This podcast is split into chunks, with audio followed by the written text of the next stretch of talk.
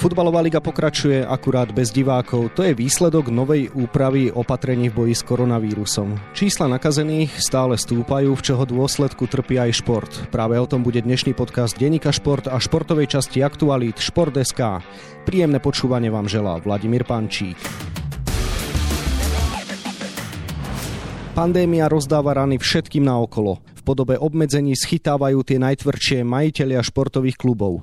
Hovorí sa najmä o vlastníkoch veľkých klubov, ale my dnes nazrieme za oponu aj tých menších. Mojím hostom je totiž spolumajiteľ SKF Sereď Miroslav Bucha, ktorému želám pekný deň. Pekný deň prajem. Pán Bucha, premiér Igor Matovič najskôr ohlásil koniec hromadných podujatí, potom povolil 50 osôb a napokon môže byť na zápasoch aj širší organizačný personál. No hrať sa musí bez divákov. Ako ste vôbec prežívali vývoj tohto týždňových udalostí? Všetky tie informácie, ktoré v čase spracúvame, v reále spôsobujú zvýšenie krvného tlaku a množstvo šedí navyše, takže skrátke iba toľko. Viete už dnes, čo všetko musíte dodržať, aby ste bez problémov zorganizovali sobotnejší zápas s Michalovcami, aby vám teda ešte aspoň tých pár čiernych vlasov zostalo? Našťastie profesionálne ligové kluby, o ktorých sa teda dnes bavíme, sú organizované v Únie ligových klubov, kde už počas prvej vlny pandémie Únia ligových klubov z úradnou verejného zdravotníctva vypracovala detailné presné manuály, ako akým spôsobom organizovať, aké podmienky musia byť dodržané na to, aby tieto ligové zápasy mohli byť zrealizované. To isté platí aj dnes po poslednom písomnom vyhlásení rozhodnutia vlády o najbližšom portnaligovom zápase. Takže presne podľa týchto manuálov ideme a myslím si, že sú perfektne spracované a nehrozí absolútne žiadne riziko, aby sme fotbal hrať nemuseli. Mnohí by mohli povedať, Sered nehrá na svojom štadióne, divákov na jej zápasy chodí aj v dôsledku toho veľmi málo. Viete vyčísliť vaše straty v dôsledku rozhodnutí hygienických autorít? Naša situácia je špecifickou situáciou vzhľadom k tomu, že v podstate my každý zápas, ktorý odohráme, hráme na ihrisku hostujúceho mústva, respektíve ihrisku mústva, ktoré nám toto športovisko prenajíma, takže s tým sú spojené náklady na prenájom. Samozrejme, výťažnosť zostupného tieto náklady u nás iba znižuje. Výťažnosť zostupného vzhľadom k prenajme štadiona, i keď musím povedať, že je veľmi korektný zo strany Vionu. Samozrejme, pokrýva iba veľmi malé percento našich nákladov vzhľadom k tomu, že hráte vonku, ten záujem divácky naozaj reálne nie je taký, ako by bol očakávaný, čo je logické, takže Takže asi k tomu toľko. Takže možno by som nadviazal tým, že v akej oblasti teda pocítil váš klub najväčšie ekonomické prepady? Viete, dnes hlavne počúvame o nejakých kompenzáciách zo strany štátu alebo o pomoci športu v zmysle strát, ktoré vznikajú v dôsledku toho, že nepustíme divákov do hľadisk. Tí diváci platia vstupné, čo znamená u tých väčších klubov, ktoré majú väčšie ligové návštevy, robiť nezanedbateľnú sumu, čo u nás realitou nie je. Ale tu nám nikto nepovie, čo sa vlastne udialo s financiami v dôsledku nejakých ekonomických opatrení našich sponzorov, partnerov, ktorí sú ochotní zo svojich vlastných ziskov pomáhať a podporovať šport. Takže táto otázka si myslím, tá návštevnosť je dôležitá, ale skôr pre mňa z hľadiska toho, že neumožníme tým ľuďom, ktorí chcú na tie štadióny prísť. Z toho ekonomického hľadiska sú tu podstatne väčšie problémy a nemyslím si, že sa to týka iba fotbalových profesionálnych klubov, týka sa to všetkých klubov na Slovensku. Keby sme boli konkrétni vo vašom prípade, prišli ste o 100 tisíc, o 200 tisíc, o 300 tisíc dôsledku pandémie, alebo to ešte nemáte vyčíslené zatiaľ? Momentálne vlastne Slovenský fotbalový zväz a Unia ligových klubov už odozdala spracované materiály ohľadom nejakých kompenzácií, ktoré možno budú reálne, nevieme, či budú reálne, aká suma z nich je. U nás sa jedná o sponzorské zmluvy, ktoré v dôsledku ekonomickej krízy týchto firiem boli ukončené. Ukončené spoluprácu vzhľadom k tomu, že tieto subjekty, právnické osoby, opakujem ešte raz, ktoré zo svojich vlastných ziskov sú ochotné podporiť slovenský šport, konkrétne cez náš klub, cez náš malý klub a tieto peniaze pre nás nezanedbateľné. Je to na prenášku naozaj veľmi vysoká suma, ale presné číslo teraz vám nepoviem jedná sa rádovo v 100 tisícoch samozrejme. Spomenuli ste kompenzačný systém. Hovorí sa, že teda vláda by mala naliať ďalšie peniaze do športu a Slovenský futbalový zväz už jasne deklaroval, že prioritne bude sanovať kluby. SKF Sereď už istý objem financií dostal. Čo si teda v globále myslíte o tom, ako to zatiaľ funguje? Aj z tohto mám veľmi zmiešané pocity a je to z jednoduchého dôvodu. Budem sa možno znova opakovať, ale dnes hlavnou témou je prezentovaná v televízii a médiách, čo môžu aj ľudia počuť, je nejaká náhrada straty zo vstupného. Nepočul som nikde nahlas o tom, že štatistiky sa robia, veci sa spracúvajú, rozumiem procesom, len táto kríza tu nie je dnes. Tento stav nastal už niekedy v marci, dnes sme už v oktobri. Nikto nahlas nehovorí o kompenzačný mechanizmus pre športové kluby, nie len teda pre fotbal, ale naozaj pre všetky kluby, o konkrétnom mechanizme, ako, do akej miery, akým percentom. Nečakáme presné sumy, lebo každý klub má ten rozpočet individuálne spravený podľa svojich možností, ale nejaký mechanizmus alebo nástrel nejakého mechanizmu, myslím si, že znám byť mohol. Dodnes naozaj nevieme. Čo sa týka pomoci štátu pre športové kluby, konkrétne pre náš klub, do dnešného dňa požiadali sme úrad práce na základe prvej z víziev, kde sme aj pomoc dostali, to znamená, boli tam na základe poklesu tržieb, bola kompenzácia platov, no ale na druhej strane nám prišla kontrola, ktorá zistila, že došlo k pochybeniu a my sme žiadali tieto prostriedky neoprávnene, lebo zákon hovorí iba o tom, že môžu byť uplatené, tieto nároky môžu mať iba zamestnanecký pomer. A tu nastáva schizofrénia, pretože predošla vláda zaviedla to, že zamestnávateľia, teda športové kluby profesionálne musia byť zamestnávateľia. Samozrejme, že je to pod zákonom o športe. A tu nám nastáva ten najväčší problém. Aby nám nejakým spôsobom vykompenzovali zvýšené náklady, tak povinnosťou klubu zostáva platiť preddavkovú daň a zo strany zamestnanca, teda hráča, je povinnosť platiť si zdravotný odvod a sociálny. Tento sociálny odvod, zákon o športe hovorí, môže podľa individuálneho rozhodnutia hráča byť zaplatený, ale aj zaplatený byť nemusí. To znamená, my sme v stave, kedy máme podpísané pracovné zmluvy, ale podľa zákona o športe. A keďže to je podľa zákona o športe, nevzťahuje sa to na vyhlásenie vlády o podpore z prvej vlny pandémie. Tuto je celý spor. Suma sumárum, musíte si pomôcť najmä sami. Ako ste teda u vás reagovali na túto situáciu? Prišlo k skresávaniu platov? Akým spôsobom sanujete vaše problémy? Počas prvej fázy tejto koronakrízy, ktorú máme tu na Slovensku, boli hráči a zamestnanci ústretoví, kedy zo svojich platov dobrovoľne odozdávali dary preto, aby klub fungovať mohol. Následne po uvoľnení športu, hraní, rozprávaní sa s sponzormi nejakým spôsobom dokázali naplniť tie zmluvné požiadavky všetkých všetkých zamestnancov. Keď hovorím zamestnancov, myslím tým aj hráčov, lebo sú našimi zamestnancami. A uvidíme teraz, čo priniesie táto doba, tento nový núdzový stav, uvidíme, aké opatrenia, aké reštrikcie prídu a podľa toho budeme musieť reagovať. Pokiaľ budú trvať všetci na vyplatení 100% zo svojich požiadavok, legitímnych, podotýkam, a dôjde poklesu sponzorov z objektívnych ekonomických príčin, naozaj nebudeme schopní zaplatiť svoje záväzky voči našim zamestnancom. Na základe spomenutého máte pocit, že dnes o osude športu rozhodujú nekompetentní ľudia? Každý si urobí obraz sám. Ja vám poviem môj obraz, ako to vidím, ako to vnímam ja. Samozrejme, denne sledujeme situáciu, lebo sme priamo zainteresovaní v oblasti športu. Tie vyjadrenia, máte tlačovú besedu bezprostredne po nejakom rokovaní, kde vyjde nejaké stanovisko. Následne po nejakých reakciách príde stanovisko druhé, tretie, niekedy aj štvrté. Takže naozaj ja v tom vidím veľmi malo nejaké koncepcie, ale hlavne mi tu chýba tá vážnosť. Veď dnes tieto vyjadrenia dávajú ľudia, ktorí sú najväčším manažmentom našej krajine. Preto moja predstava o riadení, o vydávaní rozkazov, predpisov, nariadeniach by mal mať absolútne iný prejav, iný štýl. Žiaľ, toto nevidíme. Už sme sa naučili, že jednoducho vypočujeme si tlačové besedy nášho najvyššieho predstaviteľa, zvýši sa nám tlak, zošedivieme, pobavíme sa, usmejeme sa, počkáme si 1-2 dní, kým príde oficiálne písomné stanovisko a podľa toho sa zariadíme. Spomenuli ste, že Únia ligových klubov vám pomohla napríklad pri vypracovaní manuálu organizácie zápasov. Znamená to, že ste spokojní aspoň s pomocou vašich strešných organizácií, či už Slovenského futbalového zväzu alebo teda aj ULK?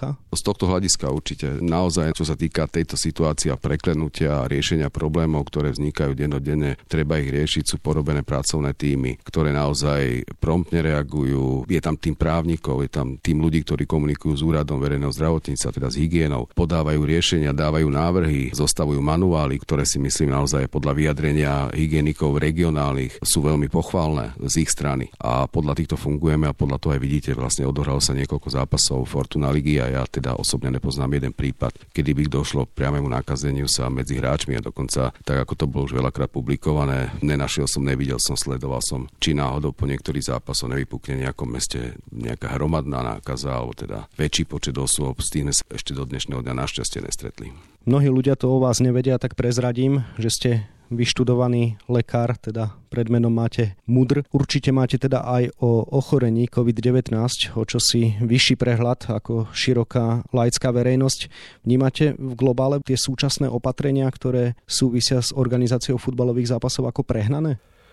Hlboký nádych ako to povedať, lebo tu na treba trošku zoširšia začať, že vlastne čo sa tu deje. Deje sa tu niečo, na to nikto nevie úplne jasnú a presnú odpoveď. Je tu nejaké množstvo, relatívne vysoké množstvo infikovaných, ktorí sú testovaní, PCR testami vychádzajú pozitívne výsledky, negatívne výsledky. V prvej vlne sme tu mali výsledky, kde pán premiér nás všetkých chválil, aký sme perfektní, aký sme super, sme na čele, čo sa týka boja s covidom. Následne príde leto, pred ktorým sme všetci upozornení, že teda očakávame druhú vlnu a teda hlavne kolegovia epidemiológovia hygienici nás na to pripravia. Dnes dôjde k tejto realite, tie čísla sú o niečo vyššie. Hovorím o niečo vyššie práve kvôli tomu, pretože treba si porovnať hlavne počet testovaných vtedy a teraz. Pri počet testovaných 1000-1500 a pri počet testovaných skoro na úrovni 10 tisíc, keď niekto ovláda matematiku, tak je absolútne jasné, že toto percento bude logicky aj vyššie. Čo sa týka opatrení, ono je to veľmi ťažko, lebo dnesná spoločnosť zažíva jedno veľké šírenie strachu, čo si myslím, že je veľmi nebezpečné, pretože hlavne, a vrátim sa, aby si tomu lepšie porozumeli, prečo hovorím o strachu. Pretože strach je jeden veľký fenomén, ktorý na jednej strane donúti ľudí k poslušnosti, čo v niektorých prípadoch netvrdím, že nie je správne. Ale v druhých prípadoch so strachom následne prichádza stres, neistota. A to sú všetko faktory, ktoré takisto ovplyvňujú náš organizmus. A tiež to zo sebou nesie isté rizika, ktoré sa nemusia práve prejaviť s ochorením COVID-19. Viete, pri všetkých štatistikách, ktoré počúvame o COVID, počúvame štatistiky o počte infikovaných, o priemernom veku, ktorú kategóriu najviac zasahuje. Dokonca dnes som čítal, už proste sú štúdie, ktoré krvné skupiny sú náchylnejšie na to, aby tento vírus u nich bol zistený ako aktívny a tak ďalej a tak ďalej. Viete, štatistiky sa vyhodnocujú, ale tie, ktoré chceme počuť, si stanovíme my sami. Mňa by tiež zaujímali štatistiky, ktoré nikto neuvádza. Veľmi dôležitá pre mňa je štatistika všetkých počtov prípadov, ktoré určite končia aj umrtím v dôsledku opatrení spojených s pandémiou COVID-19. Túto informáciu som sa nikde nedočítal. Pretože ak chceme racionálne celú situáciu pochopiť, tak my sme mali poznať tú problematiku zo všetkých strán, nie iba štatistiky, ktoré sú nám dobré, lebo nám dnes vyhovujú. Dnes nám vyhovuje, ospravedlňujem sa za to, že hovorím, že vyhovuje, samozrejme nikomu nevyhovuje, keď je niekto infikovaný, ale v zmysle alebo v kontexte s tým strachom, čím vyššie číslo, tým väčší strach, čím väčší strach, väčšia poslušnosť. Ale ja si myslím, že my na Slovensku sme ľudia naozaj lucidní, väčšie percento týchto ľudí, dokonca si dovolím to, že sme zodpovední a myslím, že aj bez tohto strachu potom následne, keď v tomto kontexte ponímam všetky tie opatrenia, tak samozrejme tie opatrenia sa mi zdajú byť za veľmi prísne. Zasa musím vrátiť k najvyššiemu manažerovi tejto krajiny a k jeho prejavom, jeho správaniam. Sedeli sme s kolegami a proste rozmýšľame ako lekári,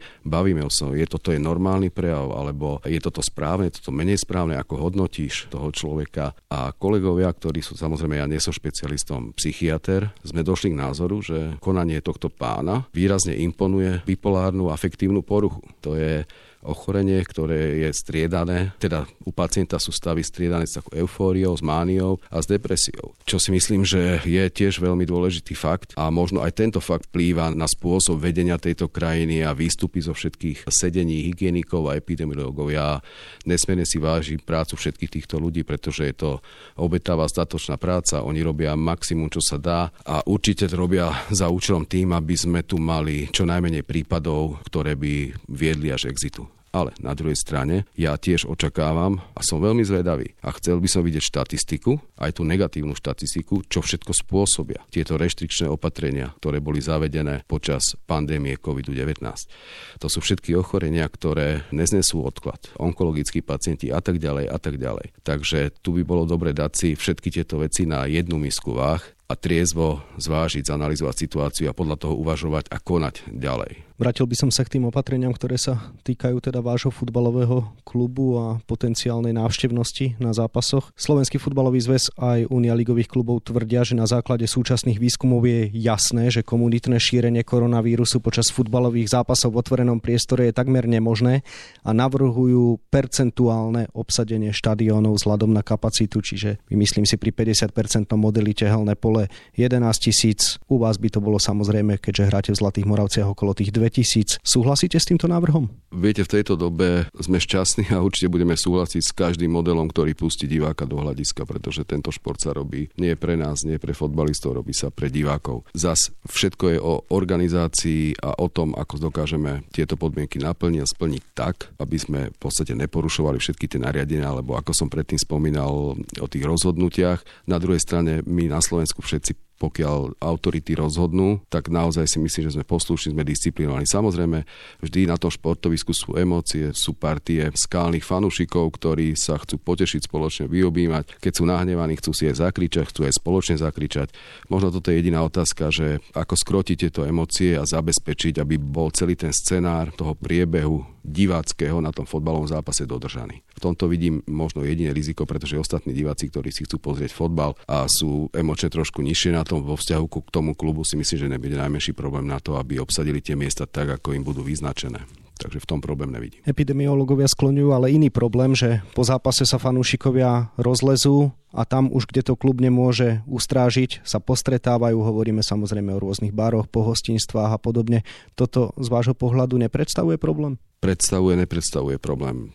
Mali sme tu prednedávno jeden skvelý fotbalový zážitok, kde hrala Dunajská streda proti Jabloncu, kde bolo prázdne hľadisko, pokiaľ sa nemýlim, ale boli stovky ľudí pred fotbalovým štadionom neboli 2 metre od seba, boli pokope, kričali, fandili cez múry štadiona svojmu mústvu. Nebolo im samozrejme na základe rozhodnutia dovolené by na štadióne, boli spolu. Preto som ja aj s takým očakávaním som sledoval tento región, či dôjde k nejakému výraznému, samozrejme v nejakom čase, lebo je tu inkubačná doba a tak ďalej a tak ďalej, nejakému výraznému počtu pozitívne testovaných osôb. Do dnešného dňa som nič také nenašiel, takže z toho jednoznačne pre mňa vyplýva to, že zrejme tomu šíreniu počas tohto zápasu a zgrupovania sa týchto ľudí, lebo viete, to slovo zgrupovanie, také škaredé slovo, pretože to nie je zgrupovanie, proste to sú odhodlaní fanúšikovia, ktorí milujú svoj klub a proste prídu tým hráčom pomôcť aj spoza múrov, za čo im treba zatlieskať. Ale teda pravda je taká, že som sa nikde nedočítal, ani som nikde nenašiel, že by práve po tomto stretnutí alebo zgrupovaní na tomto zápase došlo nejakému výraznému narastu pacientov, ktorí boli pozitívne testovaní na COVID. Žijeme teda náročnú dobu. Čo by mala byť dnes z vášho pohľadu najvyššia priorita? Aké témy treba otvoriť do budúcna, aby prežil náš ligový futbal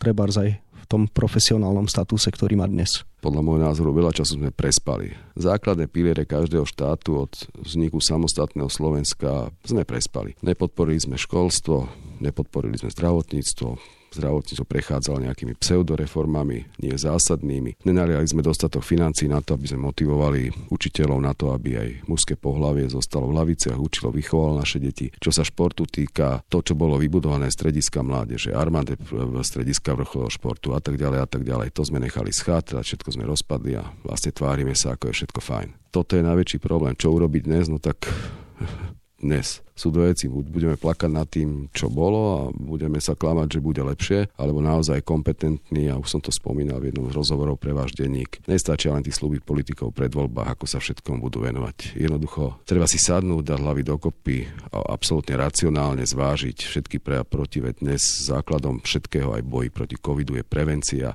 aj pri iných chorobách a šport je jednou z najlepších prevencií boji proti ochoreniu. To znamená, že keď nalejeme nejaké peniaze do športu, podporíme prevenciu a následne sa nám to vráti v tom, že nemusíme preliečovať ľudí, ktorí ochorejú dôsledku toho, že ich slabne imunita, nemajú dostatočnú kondíciu a s tým spojené ďalšie ochorenia a tak ďalej a tak ďalej. Nechcem to teraz tu na detálne rozvádzať, lebo to je debata na trošku dlhší čas. Takže jednoznačne vytvoriť pre šport inštitúciu na úrovni vlády, ktorá bude legitimne zastupovať, nepoviem, že záujmy športu, ale vypracuje jednu koncepciu, podľa ktorej môžeme znova naštartovať rozvoj športu na Slovensku, Slovensku od mládeže, od najmenších klubov až po kluby profesionálne a vráti sa nám to naozaj či už v podobe zdravia a hlavne lepších výsledkov na športoviskách a reprezentácii krajiny. Dobre si pamätáte, že v minulosti pri všetkých väčších úspechoch Slovenska, či už to bolo hokej vo fotbale, tak sme videli v hľadisku najvyšší štátni predstaviteľov, ako sa tešili s tou lajkou v rukách, zamávali, obývali sa všetci a slubovali, ako toto musíme podporiť. Len prejde čas a na veci sa zabudne a